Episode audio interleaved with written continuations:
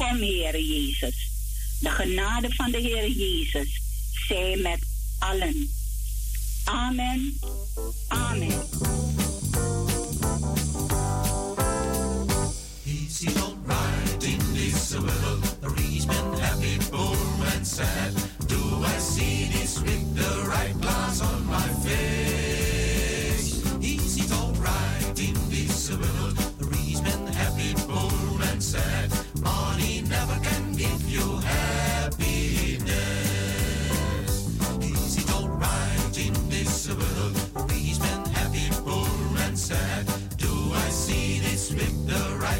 on my face.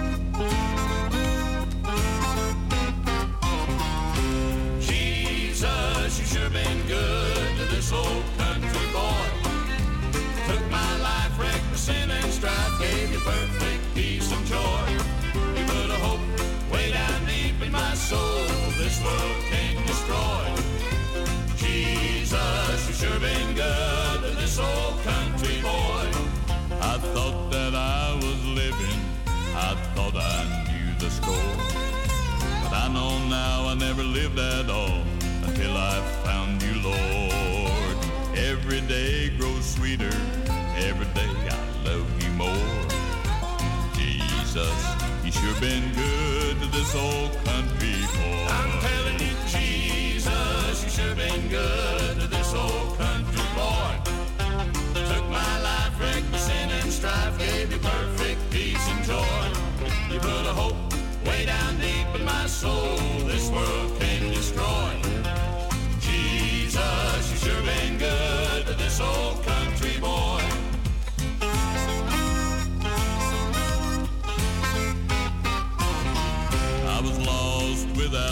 Jesus, never taking time to pray. Headed down life's crooked road, going further every day. But never once did you, Jesus, ever stop loving me. When I cast my cares on you, dear Lord, you gave me life eternally. I'm telling you, Jesus, you sure been good to this old country boy. Took my life, wrecked sin and strife, gave me perfect way down deep in my soul, this world can't destroy. Jesus, you sure been good to this old country boy. Jesus, you sure been good to this old country boy. Took my life, wrecked my sin and strife. Gave me perfect peace and joy. You put a hope way down deep in my soul, this world can't destroy. Jesus, you sure been good this old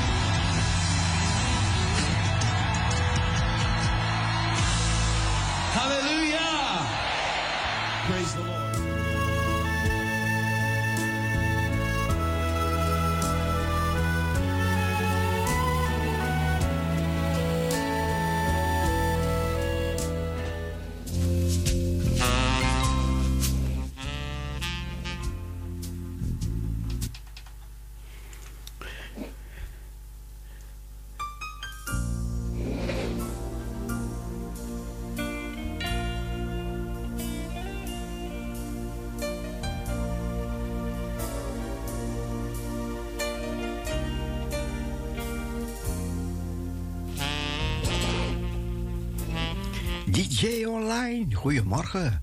Good morning, hartelijk welkom. We zijn tot de klok van 9 uur. We gaan een zegen vragen. Vader, we dragen deze zondag aan u op. We danken u voor deze nieuwe week. We danken u dat wij ontwaakt zijn en verheerlijken uw naam. Zegen zo ieder die luistert. In Jezus' naam. Amen. Amen. Wees gezegend. Be blessed.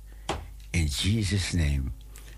We gaan luisteren naar de dagtekst van vandaag.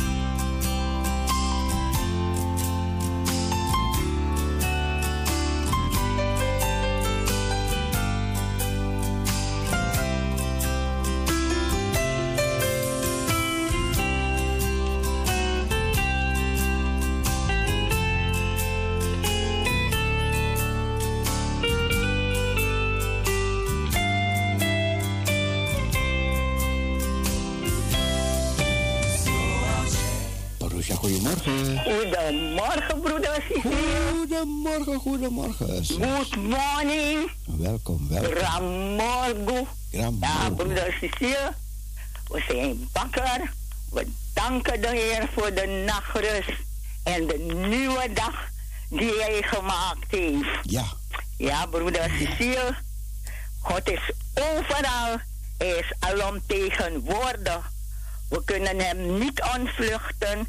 Zelfs al zouden we naar de verste uithoeken van de wereld gaan, dan nog zal zijn hand ons vasthouden. Ook daar daar zal zijn hand ons leiden. Zijn rechterhand ons vasthouden. Heer, wat een geweldige bemoediging dat het voor ons. Wat een geweldige bemoediging dat u voor ons wilt zijn. En dat we weten dat u altijd bij ons bent om ons te helpen in goede en kwade dagen. Ja, broeder Cecile, dan ga ik de dagteksten van vandaag voorlezen. Vandaag zondag 6 augustus. De dagtekst is gehaald uit Psalm 22, vers 5. Op u hebben onze voorouders vertrouwd. Zij hebben vertrouwd en u verloste hen. Op u hebben onze voorouders vertrouwd. Zij hebben u vertrouwd en u verloste hen. Psalm 22, vers 5. En uit Jacobus 5, vers 11. De Heer is liefdevol en barmhartig. De Heer is liefdevol en barmhartig. Jacobus 5, vers 11. En een bijbehorend lied. Spreek gij het woord dat mijn vertroosting geeft. Dat mij bevrijdt en opnieuw in uw vrede. Open de wereld die geen einde heeft. Uit alle liefde aan uw mens besteden. Wees gij vandaag mijn brood, zo waar gij leeft. Gij zijt toch zelf de ziel van mijn gebeden. Ik herhaal, spreek gij het woord dat mijn vertroosting geeft, dat mij bevrijden en opnieuw in uw vrede. Open de wereld die geen einde heeft, wil alle liefde aan uw mens besteden. Wees gij vandaag mijn brood, zo waar gij leeft. Gij zijt toch zelf de ziel van mijn gebeden. Amen. Broeder Cecile. amen. Ja, dat was de dagwoorden van vandaag. Zondag 6 augustus. Broeder Siel, dan groet ik, groet ik iedereen die op luisteren zit. Van ver en dichtbij. Waar ze ook zijn. God is overal en hij houdt onze hand vast. Ja, broeder Cecile, Ja. dan wens ik u ook een gezegende draaitijd. Een gezegende dag.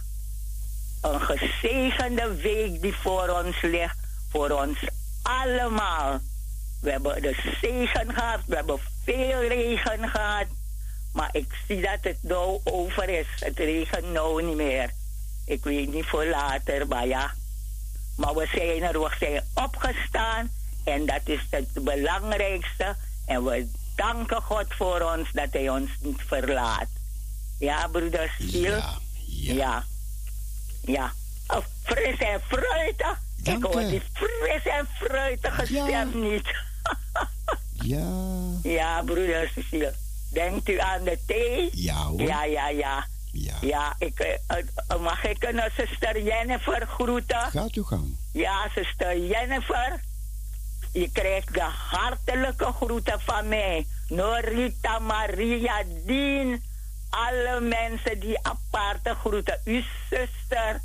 Iedereen die op luisteren zit. Ja. Bogo, bogo, bogo, blessie. Dank je, dank je. iedereen laten we God loven, prijzen, eren en danken.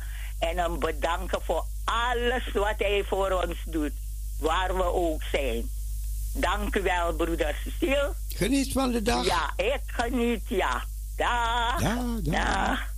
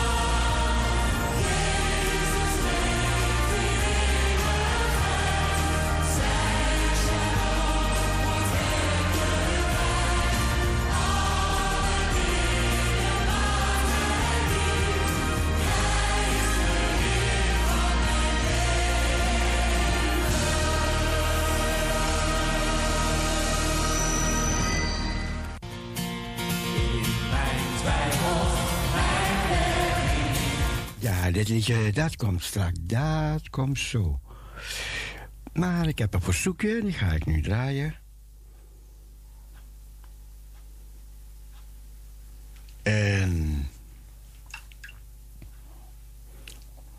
En dat is een lied. Het wordt gezongen door Kingba.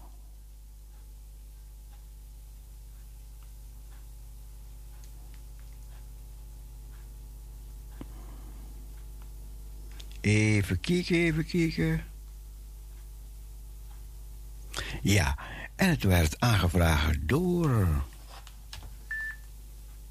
Zuster Jennifer, zuster Jennifer.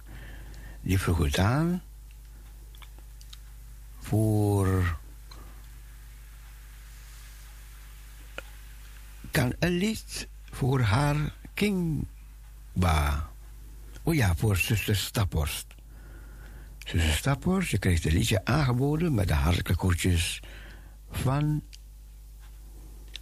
zuster Jennifer.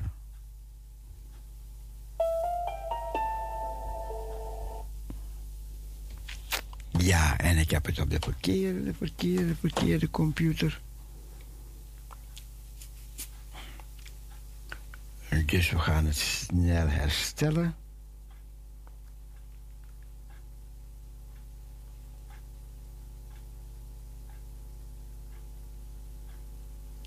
Snel herstellen. Ja, hier komt die Kingba. En ze zingt vandaag.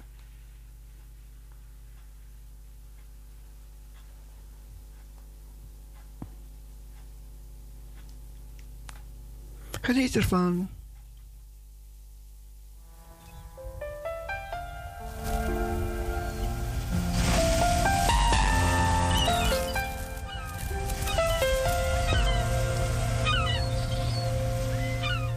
Gisteren is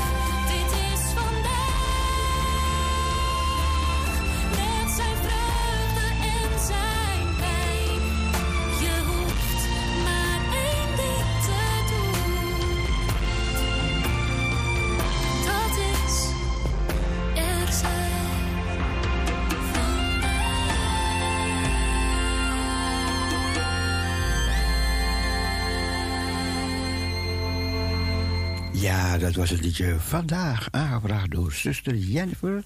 Speciaal voor zuster Staphorst. Vandaag.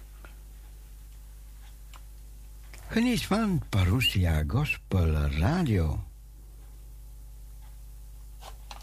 Zondagmorgen melodieën.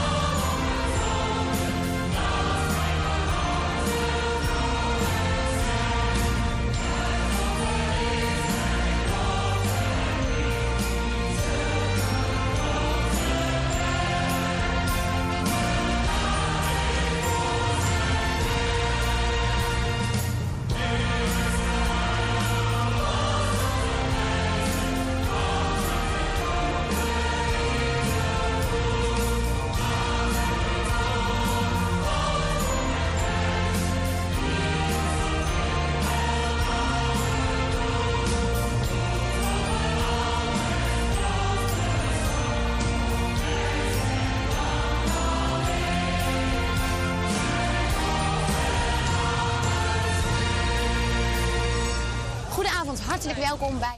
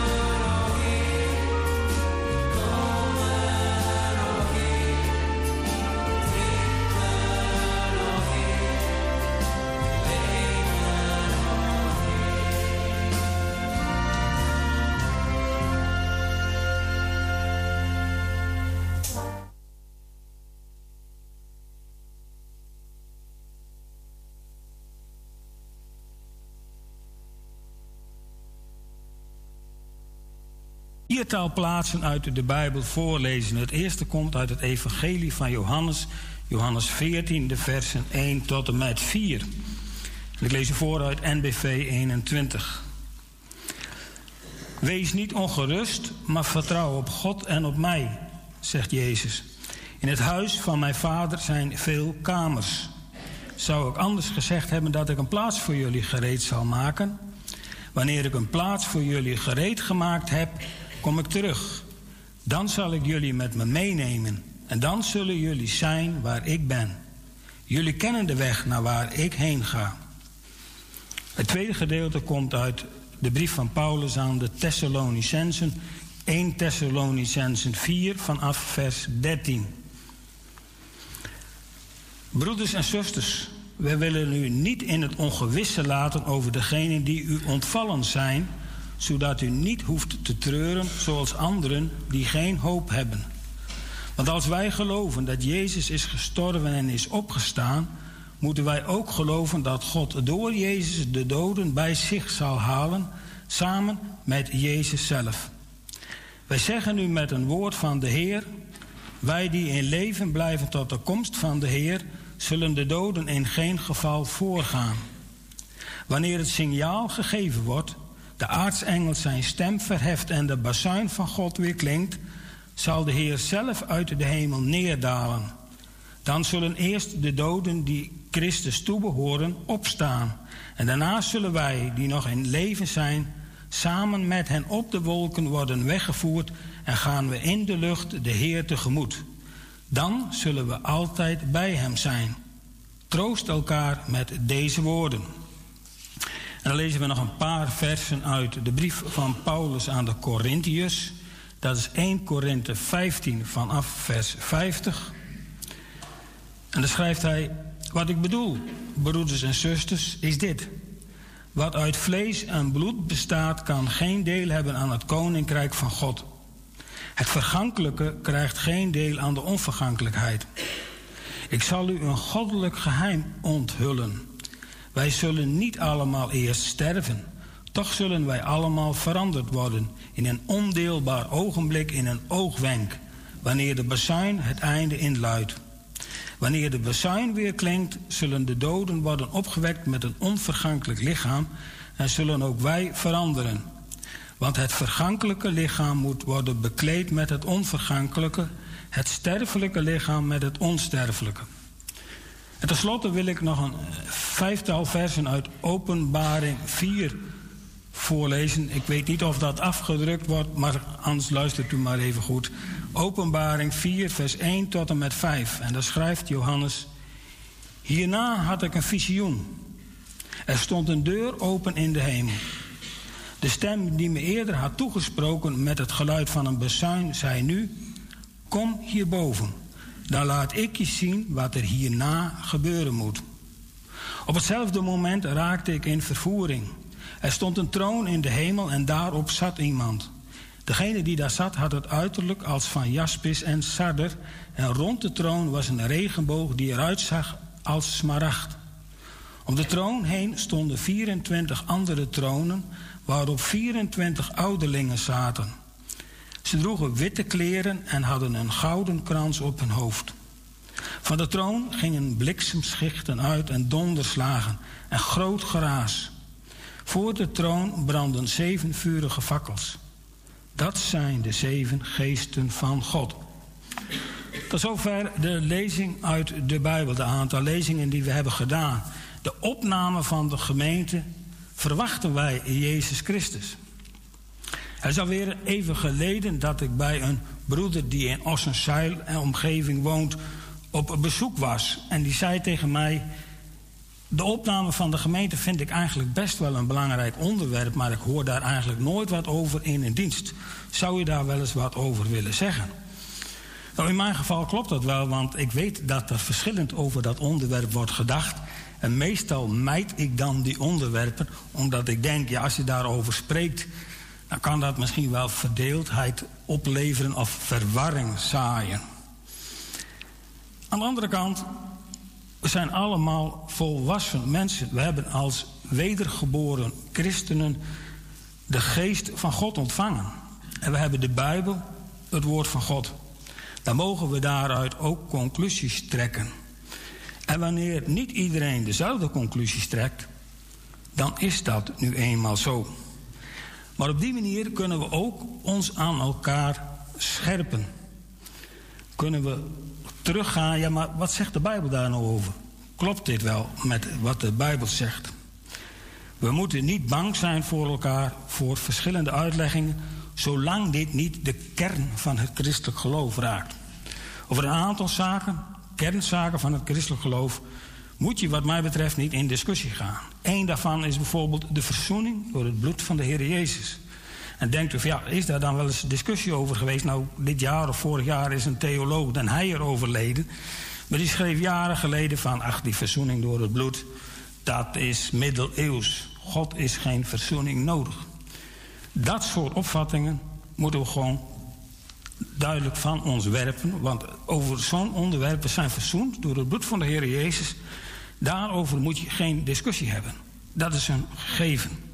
Een ander punt wat ik wil noemen is de lichamelijke opstanding uit de dood en het eeuwige leven. Er zijn ook mensen die dat in het verleden en ook vandaag de dag vergeestelijken. Maar Jezus Christus is daadwerkelijk lichamelijk opgestaan uit de dood. Daar gaan we niet over met elkaar in discussie. En discussie wil zeggen, misschien wel even uit te leggen, dat, dat je standpunt wat je daarop over hebt, dat je dat in ieder geval ook ter discussie stelt. Je zou kunnen veranderen van standpunt. Nou, over dat onderwerp Nee. Hetzelfde gaat over, wat mij betreft, God de Vader, Jezus Christus de Zoon en de Heilige Geest, die van eeuwigheid zijn. Moet je niet over in discussie gaan. Toen ik dit een keer opschreef, toen was er een, een uh, gastspreker uh, een keer bij ons in de gemeente. En ik kreeg met hem over dit onderwerp. En die geloofde niet in de eeuwigheid van Jezus Christus. En hij zei: Ik kan je wel een aantal artikelen toesturen. Ik zei: Beste broeder, dat hoeft u niet te doen. Want we gaan er niet over in discussie, want ik vind dat u op dat punt dwaalt. Jezus Christus is van eeuwigheid. Maar goed, zo zie je hoe dichtbij dat soms kan komen. En tegelijk is het goed, ook voor jezelf, om te zeggen dat hiertoe, hier trek ik mijn grens. En uh, nou, nog een paar dingetjes uh, daarbij te noemen, namelijk de Bijbel. De Bijbel als het woord van God. Er zijn mensen die zeggen, ja, maar dat is door mensen geschreven en je moet niet alles op die manier uitleggen. Want dat de mensen hebben ook hun beperkingen. En inderdaad, mensen hebben de Bijbel geschreven, maar door Gods geest geleid. De Bijbel is van Genesis 1 tot en met Openbaring 22 het woord van God. Laat je daarover, daar moet je niet over in discussie gaan, dat is gewoon een feit. Als, daar, als je daarover gaat discussiëren, dan kom je er in feite nooit uit. Maar dan kunnen mensen altijd zeggen: ja, maar dat is niet specifiek het woord van God. En tenslotte, wil ik nog noemen God als de schepper van de hemel en de aarde van het hele universum. En hoe lang dat allemaal is geweest en zich heeft ontwikkeld, daar kun je wat mij betreft wel een boom over opzetten. Maar God is de schepper. Hij is de schepper van alles wat we zien, ook van ons. Dat mag en dat kan nooit, moet je gewoon nooit ter discussie stellen. Daar mag je wel over praten met iemand. Je mag wel vertellen hoe je dat ziet. Maar discussie, daar zet je je standpunt e- eventueel ter discussie, moet je nooit doen daarover. Voor het onderwerp opname van de gemeente geldt wat mij- betreft niet. Daar mag je best wel over discussiëren en dat kan en daar mag je verschillend over denken. Ik heb wel begrepen dat hier in de zaal en waarschijnlijk mensen thuis daar ook wel verschillende gedachten over hebben. Met enige regelmaat hoor ik dan ook toch wel eens mensen over de eindtijd spreken. In die coronatijd was dat onder andere dominee Visser. De spreker heeft ook eh, heel veel bekeken op internet. En toen dacht ik, ja, ik hoor hem helemaal niet over de opname van de gemeente. Waarschijnlijk heeft hij daar een andere gedachte over. En nou, misschien is het voor jullie allemaal wel bekende kosten. Toch is het even goed om te noemen wat die opname van de gemeente nou is. Nou, dat betekent dat iedereen die in de Heer Jezus gelooft, een wedergeboren christen is, dat die als het ware opgehaald wordt wanneer de Heer Jezus terugkomt. Het lichaam van Christus. En dan kun je wel zeggen, de kerk, nou, weet je, de kerk kan ook een instituut zijn. Er zijn heel veel mensen die zijn lid van een kerk. Ik weet dat. nou, ik heb ook wel eens met, met- in bepaalde kerken met mensen gesproken. En die zeiden, nou, hij mag wel bij ons thuiskomen, maar hij mag niet over het geloof praten. Want zijn ouders waren lid van de kerk en zijn grootouders waren lid van de kerk en zij waren ook lid van de kerk. Alleen ze willen er verder niet te veel mee te maken hebben. Dat zijn in mijn ogen geen wedergeboren christen. Dat is de kerk als instituut.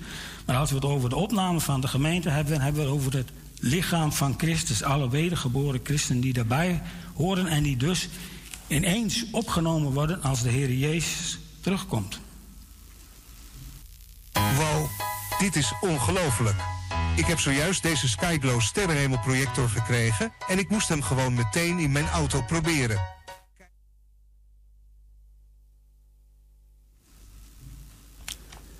We hebben vanmiddag de woorden van de Heer Jezus over het Vaderhuis met de vele kamers gelezen. Ze zijn opgeschreven door de apostel Johannes, een van die twaalf die heel dicht bij Jezus stond. In dit gedeelte beginnen de afscheidswoorden van Jezus.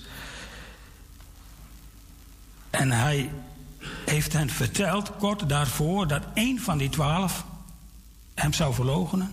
En dat één van die twaalf hem zou verraden. Dat moet heel heftig geweest zijn. Als je dan met z'n twaalfen bent, en er waren natuurlijk veel meer mensen nog bij. Maar die twaalfen die hebben intensief met Jezus opgetrokken. En dan gaat, hij, gaat Jezus vertellen dat een van jullie, een van die twaalfen, dat hij hem gaat verloochenen en eentje hem gaat verraden. Het moet een schok geweest zijn. Mensen hebben misschien wel gedacht, ja, maar dat zal ik toch niet zijn? De, je, je wordt in twijfel geraakt, want je wa- ging ervan uit dat je alle twaalf heel erg toegewijd was. Zo hebben ze elkaar ook leren kennen. Zo mogen we aannemen. Ze waren ondaan, van een apropos geschokt. En daarom kunnen de woorden die we lazen, wees niet ongerust, ook uitgelegd worden als in de vorm van wees niet te zeer geschokt. En Jezus roept zijn volgelingen op, zijn discipelen en over die discipelen heen ons in Hem te geloven, op Hem te vertrouwen, net zoals ze in Yahweh, in God de Vader geloofden en op Hem vertrouwden. En dan komt dat prachtige vers uit het Evangelie van Johannes, waarin Jezus zegt dat er in het huis van de Vader veel kamers zijn. In de nieuwe vertaling staat tamer- kamers, in die andere dat kunt u misschien, die de Bijbel kent, woningen. Hè? Er zijn veel woningen, er zijn veel kamers. En dat Jezus daar naartoe gaat om een plaats voor hen, voor ons gereed te maken. En dat is dus in de hemel. Daar gaat hij naartoe. Dat was het lied ook, hè? in de hemel. Daar in de hemel, daar ontmoeten we de Heer Jezus. Jezus benadrukte deze waarheid door te zeggen, wanneer het niet zo was, dat hij het ook gezegd zou hebben.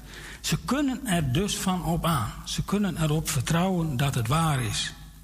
En die veelheid van die kamers die duidt dat er enorm veel plek is in de hemel, maar ook dat ieder kind daar zijn eigen plaats mag innemen.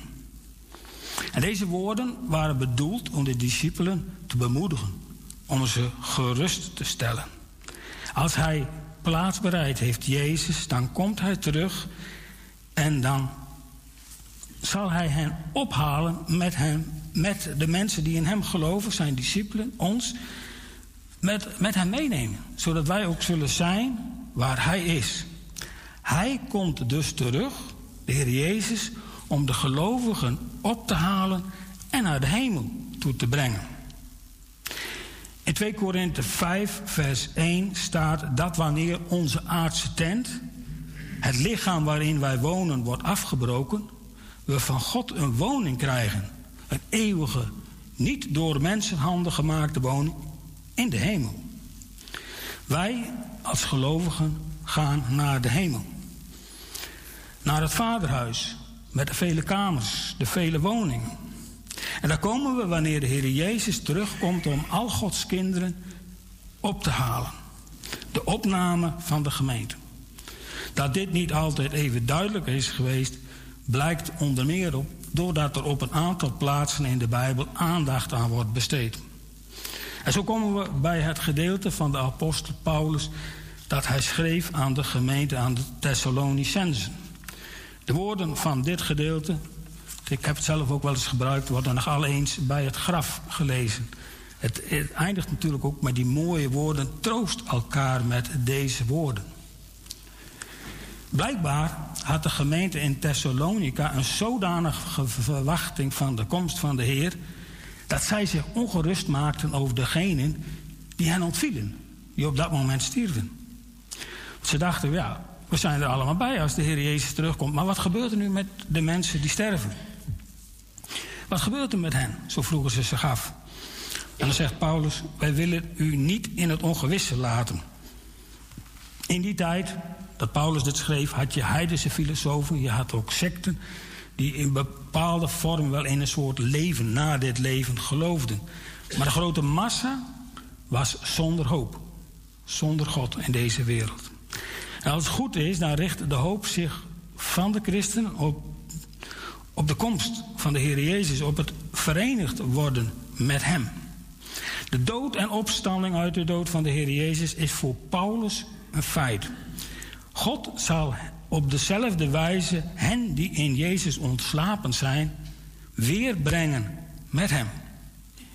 En met een beroep op een speciaal woord van de Heer schrijft hij dat wij die in leven blijven tot de komst van de Heer, de doden in geen geval zullen voorgaan.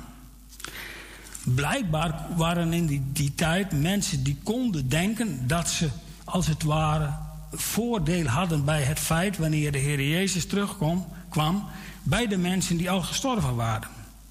Hoe je dat precies moet voorstellen, weet ik niet, maar het, het was blijkbaar een soort voordeel. En Paulus veegt dat argument, die veronderstelling van tafel. Hij zegt, de Heer zelf zal met een signaal, een geroep, zoals het ergens anders staat, neerdalen uit de hemel. Zoals een officier bevel geeft en er gehoorzaamd moet worden, zo roept de Heer dat de doden moeten opstaan. En die roep wordt begeleid door de stem van een aartsengel en met de bezuin van God.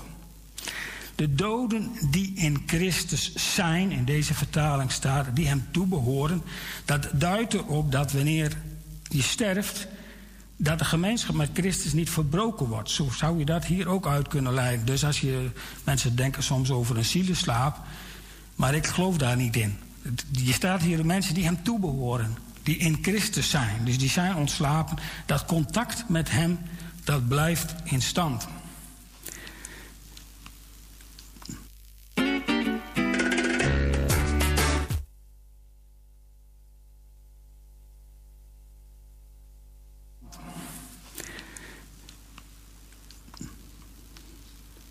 En daarna zullen wij, in leven zijn, samen met hen opgenomen worden in de, uh, opgenomen worden in de wolken naar een ontmoeting met de Heer in de lucht. Zo schrijft hij dat letter, letterlijk in 1 Thessalonicense 4.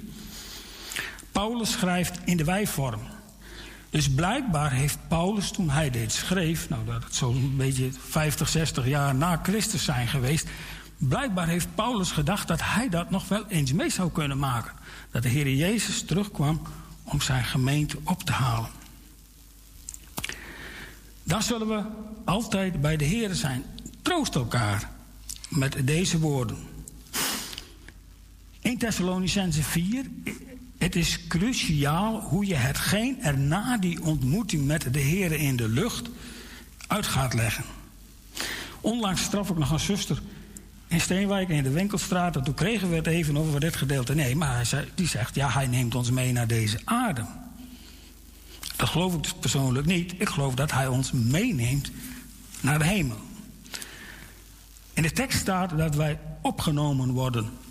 Hier komt dus ook het woord opname van de gemeente vandaan.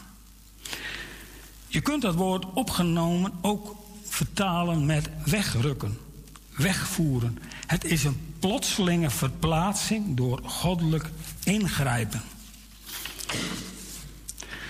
Wie deze tekst verbindt met de woorden uit Johannes 14, komt tot de conclusie dat het niet anders kan dan dat hier sprake is van de opname van de gemeente, namelijk dat we met de Heer Jezus naar het Vaderhuis gaan, met de vele kamers, de vele woningen, vele woningen, dat we gewoon daar met Hem naartoe gaan. Maar er is dus een grote groep gelovigen die op basis van deze tekst ervan uitgaat dat de Heer de gelovigen meeneemt naar deze aarde. Het is goed voor u om te weten dat er dus op die, die tekst verschillend wordt uitgelegd. Het is wel duidelijk waar ik voor kies, namelijk dat we meegenomen worden naar het Vaderhuis, omdat ik me ook verbind aan Johannes 14. En misschien zou degene die dat zeggen van ja, maar er staat toch ook dat de Heer Jezus op aarde zal regeren. En dat klopt. Dat zal zeker gebeuren. Maar dat gebeurt later. Ik zie de wederkomst van de Heer Jezus vanuit de Bijbel als een gefaseerde wederkomst. Je zou kunnen zeggen in etappes. Na de opname van de gemeente komt er namelijk een periode van zeven jaar, waarvan de tweede helft een hele zware periode wordt. De Bijbel noemt dat de grote verdrukking. Alleen de wedergeboren christenen zullen deze grote verdrukking niet meemaken. Ik las in het Baken, in het nieuwsbericht van dit jaar, of misschien ook wel een jaar geleden, een brief en dat ging over Corrie ten Boom. Geloofsheldin, mag je haar rustig noemen. Corrie ten Boom die geloofde niet in de opname van de gemeente. En ze had al, al een argument voor, namelijk, zij was in China geweest. En in China hadden de, mensen verteld, de christenen, jullie krijgen geen vervolging en geen verdrukking. Want eerst worden jullie opgenomen. Nou, toen is het behoorlijk gaan spoken in China. De, de christenen die kregen juist vervolging en verdrukking. Dus die waren daar helemaal niet op voorbereid. Die raakten in verwarring. En dat was ook de reden dat zij denken, ja, dat klopt dus niet. Alleen op dat punt ben ik het niet met haar eens. Althans, ik geloof wel degelijk dat dat klopt. Die wereldwijde grote verdrukking, dat is namelijk iets wat wereldwijd is. Er zijn nu heel veel landen die, waar christenen worden verdrukt. Maar ook nog wel heel veel landen waar dat niet gebeurt. En die grote verdrukking waarover gesproken wordt, dat is echt een massale, dat is nog veel groter dan wat er nu of in verschillende landen aan de gang is. Dat wat er mijnziens met die grote verdrukking bedoelt. In 1 Korinthe 15 komt hetzelfde onderwerp aan de orde. Maar daar gaat het erom dat wij in een ondeelbaar ogenblik veranderd zullen worden. En dat we dus niet allemaal zullen ontslapen. De doden zullen als onvergankelijke mensen opgewekt worden en ook wij zullen veranderd worden. Je hoeft er niet zoveel fantasie voor te hebben om te zien dat het in 1 Korinthe 15 over de versen die wij gelezen hebben over hetzelfde onderwerp gaat als 1 Thessalonicense 4. In de brief aan de Thessalonicensen beroept Paulus zich op een woord van de Heer waardoor hij dat aan hen vertelt. Aan de Corinthiërs schrijft hij over een goddelijk geheim. Kortom, dit waren zaken die voor de gemeente niet gemeengoed waren. Het was voor hen geen gesneden koek. Het was nieuws en daarom vertelt Paulus het aan hen. Het was niet alom bekend. En daarom geeft Paulus daarover onderwijs. Dan staan we nu nog even kort stil bij die tekst uit Openbaring 4 en waarom deze tekst ook de opname van de gemeente ondersteunt. De Heere God laat via, door de Heere Jezus via zijn engel aan Johannes weten wat er nog zal gebeuren. In openbaring 19, oh, op, op, verkeerd, in vers 19 van openbaring 1, daar schrijf, wordt geschreven over wat Johannes heeft gezien. Dat is het verleden. Over wat er nu is, dat is het heden. En wat er hierna zal geschieden. Dan gaat het over de toekomst. Nu werd de openbaring van Jezus Christus door Johannes opgetekend in de tweede helft van, deze, van de eerste eeuw. En we zijn nu zoveel verder in de tijd dat je je af kunt vragen: is niet al een flink deel van de Bijbelboek Openbaring in vervulling gegaan? Nu geloof ik dat er ook verschillende teksten, en wellicht ook al in de eerste eeuw, een, een dubbele vervulling kunnen hebben. Soms zie je dat, dat iets in vervulling gaat, maar dat er ook wel degelijk nog sprake is van een toekomstige gebeurtenis. In hoofdstuk 2 en 3 van het Bijbelboek Openbaring worden zeven brieven aan zeven gemeenten geschreven. En ik denk dat deze brieven staan voor de kerkgeschiedenis vanaf de uitstorting van de Heilige Geest tot op dit moment. Aan de gemeente in Philadelphia wordt geschreven: Omdat u het woord van mijn volharding hebt bewaard, zal ik u ook bewaren voor het uur van de verzoeking. Dat over de hele, die over de hele wereld komen zal, om hen die op aarde wonen te verzoeken. Deze tekst spreekt er mijn zinziens heel duidelijk over dat de gemeente van de Heer Jezus niet door de grote verdrukking zal gaan. Zij die niet geloven, gaan niet mee. Ze zijn er niet bij bij de opname van de gemeente. En dan is de vraag: zullen zij later nog gaan geloven in die periode van de grote verdrukking? Ik moet u daar een antwoord op schuldig blijven. Ik hoop dat het kan. Ik weet dat er ook in de grote verdrukking nog veel mensen tot geloof zullen komen. Dat vertelt de Bijbel ons ook. Maar ik, ik, ik ben, weet je, op het moment dat je het nu heel bewust naast je neergelegd hebt, ik weet het niet. Soms denk ik ook wel eens, ja, Noach dat was een prediker van het onrecht zou, wat zou komen. En op een gegeven moment ging de deur van de ark dicht. Maar goed, dat. Weet u, en, en ik heb ook eens een keer een zuster kwam bij me en die zegt: Ja, maar als mijn kinderen die niet geloven, als die hier niet zijn, dan heb ik in de hemel niets, te zoeken. Dat klinkt heftig. En naar de mensen gesproken sprak, uh, snap ik het ook. En tegelijk gaat het erom dat de liefde van ons voor de Heer groter is dan al die dingen om ons heen. Dus ja, ik wil die dingen niet tegen elkaar uitspelen. Ik snap dat soort reacties. En tegelijk, het, geeft de noodzaak ook dat, dat en hoe belangrijk het is dat ook mensen die we lief hebben, die ons aan het hart liggen, dat die in de Heer Jezus geloven en dat die erbij staan. Na de zeven brieven aan de zeven gemeenten schrijft de uh, apostel Johannes, of die, die, wordt, wordt de apostel Johannes en dus ook ons een blik in de hemel gegund. Het gedeelte in hoofdstuk 4 begint met hierna had ik een visioen. En hierna duidt dus op die periode van die zeven brieven, van die zeven gemeentes, de geschiedenis van de kerk. Oftewel, daarna is de gemeente opgenomen. Rondom de troon van de Heere God, die op een prachtige wijze wordt beschreven, ziet hij 24 tronen staan waarop 24 ouderlingen zitten. En die 24 uh, ouderlingen, die vertegenwoordigen in mijn visie de, het ware Israël vanuit het Oude Testament. En de wedergeboren christenen, de gemeente, die zijn dus op dat moment voor de troon, want die zijn opgenomen. Die zijn er in uh, na openbaring 3 niet meer op deze aarde. Na openbaring 4 en 5 wordt niet meer over de gemeente van Jezus Christus geschreven. En dat is ook logisch, want die gemeente bevindt zich in de hemel. Vanaf openbaring 6 vinden de oordelen plaats die over de wereld komen. Een wereldwijde grote verdrukking. En daarna zal de wederkomst van de Heer Jezus op deze aarde plaatsvinden. Het staat al in handelingen. Hè? Dus zoals je de Heer hebt zien opgaan, zo zal hij ook weer naar beneden komen. Zijn voeten zullen staan op de olijfberg. Ook in Zacharia 14 wordt gezegd dat, hij, dat zijn voeten zullen staan op de olijfberg.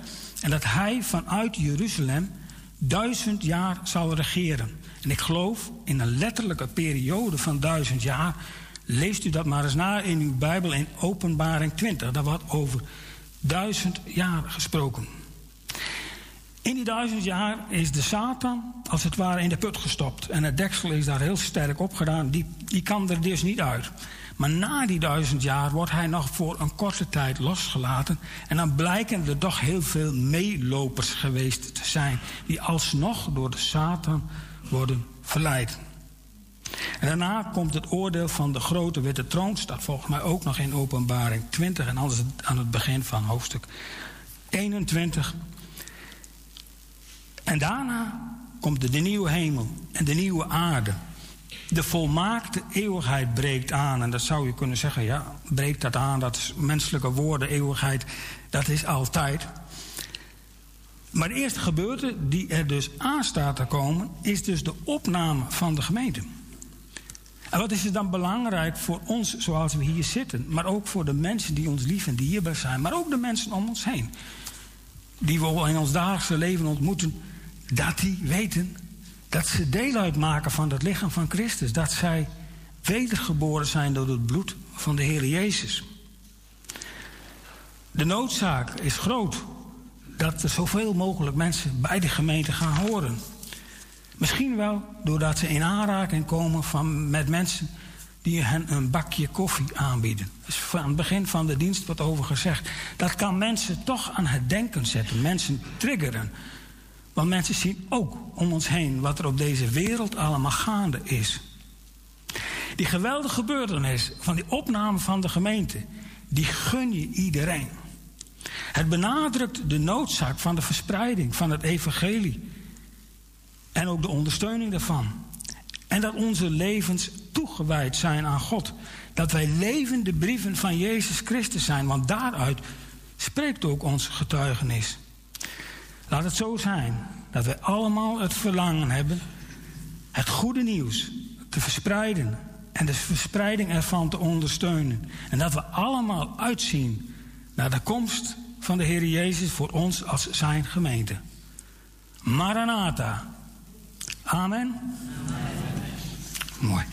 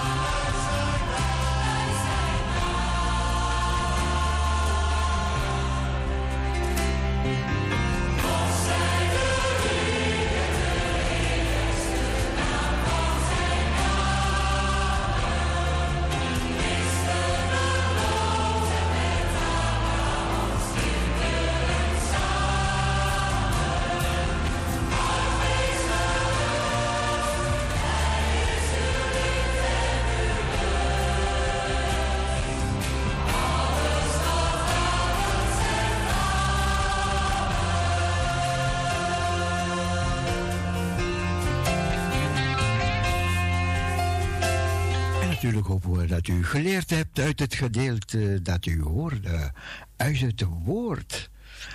Als u later bent afgestemd, allemaal nog een gezegende dag toegewenst. Geniet nog van Parousia Gospel Radio.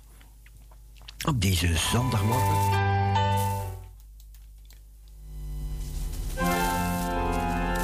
Jezus gaat heden voorbij. Het Sion Mannenkoor.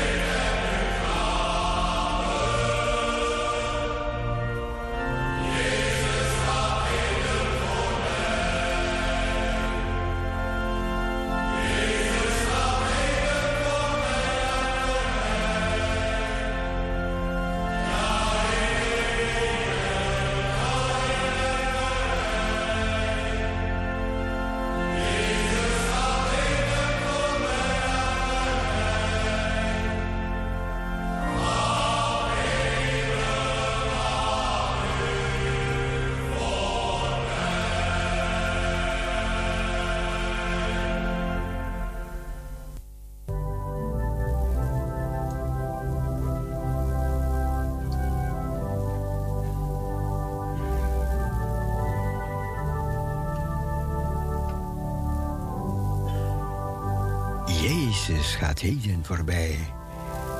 En we laten die mannen nog een keer zingen. Jezus alleen. Het gaat om de Heer Jezus, hè?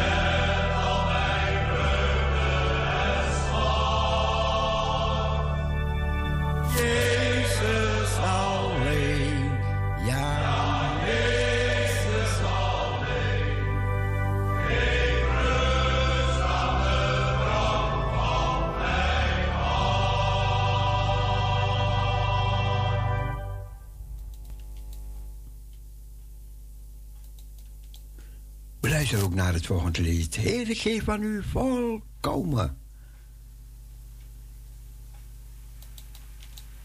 Even kijken.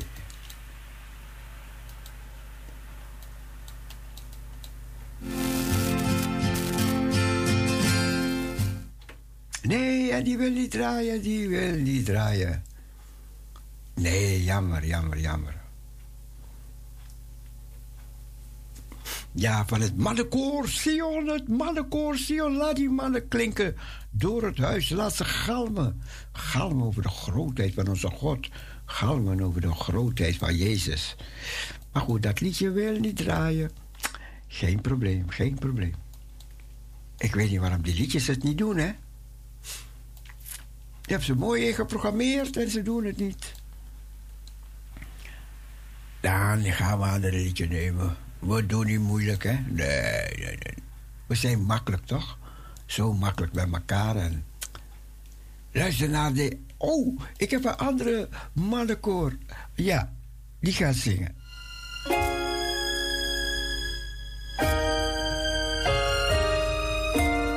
Ze gaan zingen. Daar zal geen nacht meer zijn.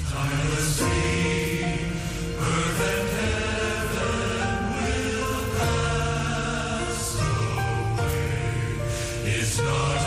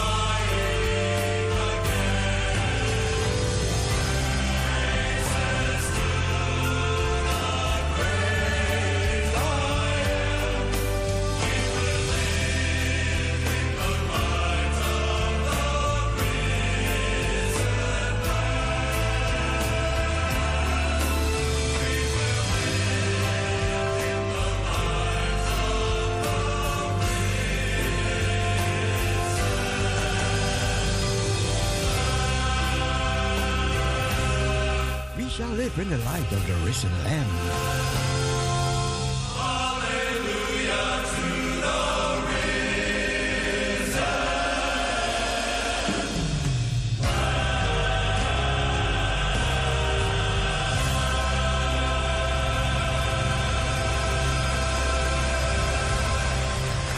prachtig mooi, prachtig mooi.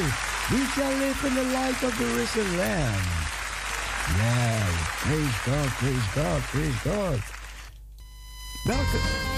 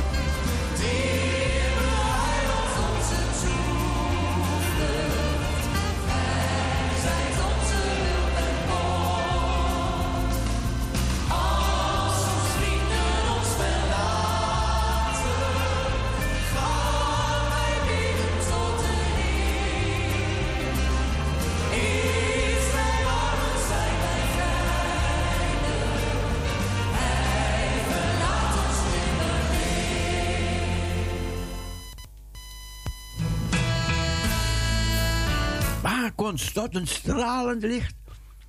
En de Heere zegt: Laat je licht zo schijnen dat de mensen je goede werken zien en God die in de hemel is verheerlijken. De Bijbel zegt ook: verblijd je ten alle tijden. Wederom zal ik zeggen: verblijd u. Al regent het buiten, binnen zit zijn ziel.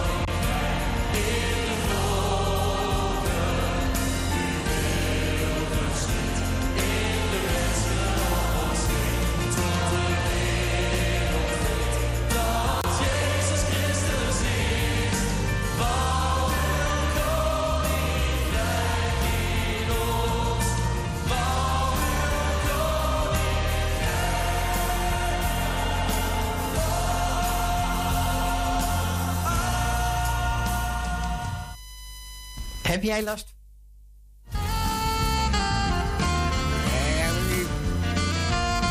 Meneer nemen we afscheid van de mensen van Mokum Radio. Allemaal een gezegende zondag toegewenst.